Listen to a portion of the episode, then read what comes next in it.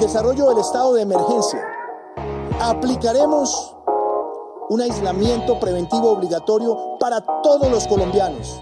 Los expertos dicen que esos picos de contagio afectarán sobre todo a la gente joven. Todos nos vamos a infectar en algún momento antes de que llegue la vacuna. Cuerpos con COVID. Hola a todos, ¿cómo están? Soy Isaac Barbosa y les doy la bienvenida a un podcast creado en tiempos de COVID por personas con COVID. Créanme que es un gusto tenerlos por aquí. Si están solos, no duden en ir por un café, un té o un chocolate para este frío. Si están acompañados, no olviden los dos metros de distancia. Y lo digo sin joder porque esta vaina está en todos lados. El día de hoy tenemos una invitada muy especial, así como todos los invitados de esta temporada. Ella es Sofía, tiene 20 años, se contagió en septiembre y fue asintomática.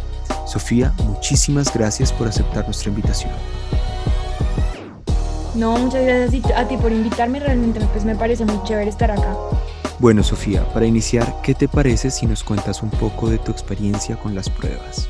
Bueno, entonces les voy a contar. Yo tuve, yo antes de tener, pues de salir positiva, tuve eh, 22 pruebas. Eh, la primera me la hice porque nos hicimos la prueba rápida. Mi mamá salió positiva para anticuerpos, entonces dijimos, no, pues hagámonos, hagámonos la prueba. Afortunadamente todos salimos negativos. Después nos hicimos una segunda prueba. Mi papá tiene un cultivo de flores y una de las señoras eh, pues había salido positiva y mi papá había estado con ella. Entonces dijimos, no, pues hagámonos la prueba porque mi papá es diabético, es de alto riesgo. Nos la hicimos y también salimos negativos afortunadamente. Y como a las dos semanas, eh, mi papá cumplió años, hicimos una pequeña reunión con, ocho, no, con siete personas acá, en mi finca. Y el mejor amigo de mi papá como que se estaba sintiendo medio mal ese día, por la noche tuvo fiebre, pero pues él pensó que no era nada grave, que era porque la hija le había pegado la gripa y pues se hizo la prueba del COVID. A los 15 días salió positivo y ya a los dos días le dijeron que era negativo, pero entonces a raíz de eso, pues nosotros nos habíamos visto mucho con él, entonces dijimos, no, pues hagámonos también la prueba. Eh, nos la hicimos 15 días después de que él había salido positivo. Y pues ya por tiempos no daba que él nos hubiera contagiado. Salimos positivas mi hermana y yo. Entonces, esa fue la tercera vez que les hicieron la prueba. Primero fue la de anticuerpos, luego la prueba que les salió negativa y finalmente esta donde salieron positivas. Exacto. Eh, afortunadamente solo salimos mi hermana y yo positivas. Fue súper raro porque eh, pues las dos habíamos estado asintomáticas. Mi hermana el día antes de que nos dijeran que éramos positivas se sintió un poco mala, pero pues eso es normal en ella porque tiene como problemas respiratorios. Pues como que sí, le dan gripas y rinitis y entonces pues se hicieron unas nebulizaciones y pues después nos dimos cuenta que había sido por eso, pero ninguna nos dio duro, nos sentíamos bien y pues era difícil porque nos tocaba comer afuera, normalmente pues comemos con mis papás, mi hermana y yo somos muy unidas a mis papás, entonces nos dio duro, eh, cada una dormíamos en un cuarto y pues era raro porque estábamos como perfectas, pero teníamos que estar igual encerradas y eso era como lo más raro de todo. ¿Tú en ningún momento llegaste a sentir ningún síntoma? Eh, pues yo había salido a montar en bicicleta y a veces que salía sentía como un dolorcito súper raro de espalda, pero yo dije, no, tal vez es como porque estoy un poquito agachada, tuve, eh, un día tuve como una medio tos seca, pero yo dije como no, pues tal vez es como porque estoy cargando mal estabilidad, dije como lo primero que no va a pensar es que es COVID, entonces dije como no, no me va a afanar, pues no creo que tenga porque me siento bien, entonces como que dije como no, no, no, tal vez es psicológico o algo, pero pues nunca me imaginé que efectivamente fuera a salir positiva. O sea, ¿tú crees que si no te hubieras hecho la prueba, nunca te hubieras dado cuenta que tenías COVID? No, para nada. Y, y bueno, entonces eh, tuvieron que vivir como, com- completaron el- los 16 días de aislamiento, cada uno en su habitación, y solo salían para comer, como era como esa relación familiar en ese tiempo. Sí, em, pues estábamos completamente encerradas, eh, solo salíamos para comer y pues nos veíamos con mis papás y mi mamá decía como, ay, no, vengan y se hacen en la mesa, no importa, nos hacemos distanciados, pero mi hermana y yo decíamos que no, pues que obviamente era una responsabilidad, sobre todo con mi papá, entonces como, no, nosotras nos hacemos afuera y a veces almorz, pues ellos almorzaban con la puerta abierta y nosotras afuera, como ahí gritando, como para medio hablar algo. Y, y ya, y si íbamos a estar en la casa, pues con tapabocas todo el tiempo, pero era muy poco lo que salíamos, la verdad. De hecho, los gritos se vuelven algo fundamental en en, esa, en ese aislamiento yo con mi mamá también para poder hablar o incluso también con mi papá me toca gritarles desde mi habitación porque yo sí como aquí en mi habitación solo y ellos pues en el comedor. Y, y nada, es, es muy aburridor así. Uy, sí. ¿Y tú fuiste, tú fuiste el único positivo? Sí, sí, yo fui el único positivo. Eh, gracias a Dios a mis papás no les dio nada. Muy menos mal. Yo creo que eso es lo más angustiante de todo, sobre todo porque mi novio había cumplido años, pues dos días antes de que nos hiciéramos la prueba y yo estuve en su casa, pues obviamente sin tapabocas, con la abuelita, la mamá, la hermana. Y, y como que yo estaba muy afanada, pues obviamente eh, la abuela tenía todo el tiempo tapabocas y yo intentaba estar como lo más aislada posible, pero cuando me enteré que era positiva, como que lo que más me preocupaba era eso, eran como, todo, pues como esas personas que uno pudo haber como contagiado y es horrible, pero afortunadamente pues todos estuvieron bien. ¿Y cómo hicieron para saber, después del aislamiento, que ya no tenían COVID?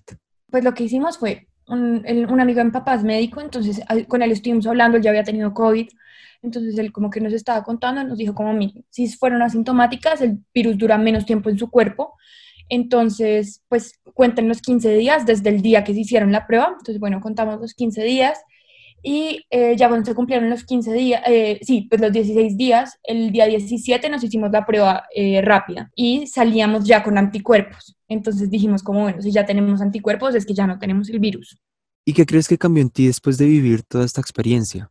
Yo creo que ser em, como más cuidadosa y como que darme cuenta que el virus está muy cerca que muchas veces lo creemos como algo muy lejano, pero es, o sea, como que realmente está muy cerca de nosotros y que en cualquier momento puede llegar y digamos, me pasó que cada vez yo lo sentía más cerca. Entonces, primero fue como la señora del cultivo, después ya fue el mejor amigo mi papá, ya después nos fuimos nosotras y como que yo dije, pucha, o sea, ya en verdad está aquí, o sea, como que está aquí y aunque yo lo, como lo intenté evitar en, pues, en lo que más pude, igual pues me dio. Eh, ahora hablando como con respecto a toda la cuarentena, ¿sí? Eh, no todo es negativo, entonces tú qué cosas rescatarías como tal que te ha dejado la pandemia, como recuerdos, cosas positivas, que no sean positivas como la prueba.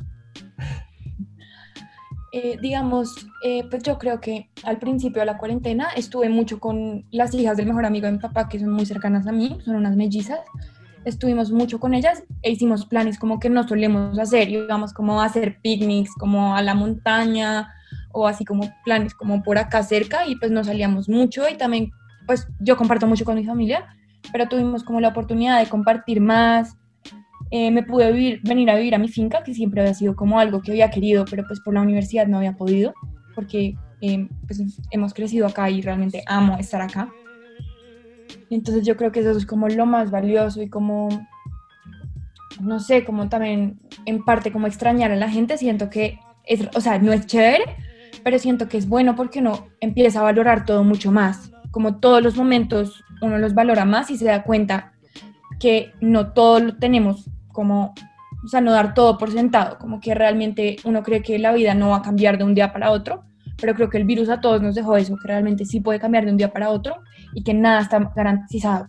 Y finalmente, ¿tú qué le dirías a las personas de nuestra edad con respecto a todo este tema? Que sea, digamos que se han ido dejando de lado los cuidados, ya uno ve en Instagram, en, Facebook, que las personas ya están saliendo de fiesta, eh, ya estamos, claro, haciendo planes con más tranquilidad porque eventualmente la vida tiene que volver a recuperar su curso, pero de todos modos sin dejar de lado todas estas prevenciones.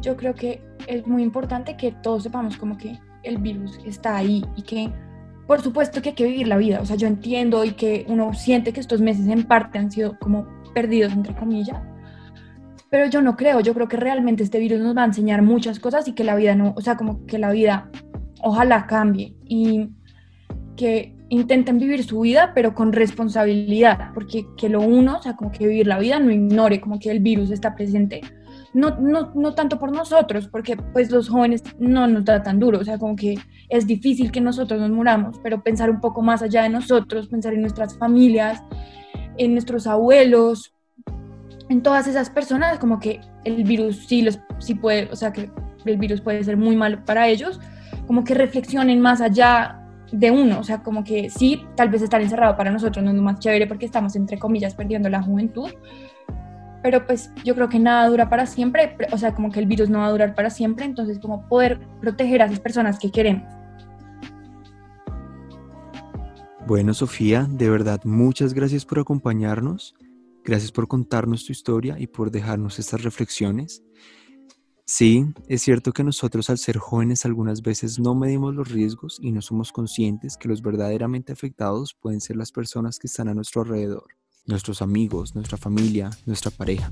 No, muchas gracias a ti por invitarme, por escucharme y, pues por darme esta oportunidad de compartir eh, pues estas reflexiones. Y pues estar tranquilos, ¿no?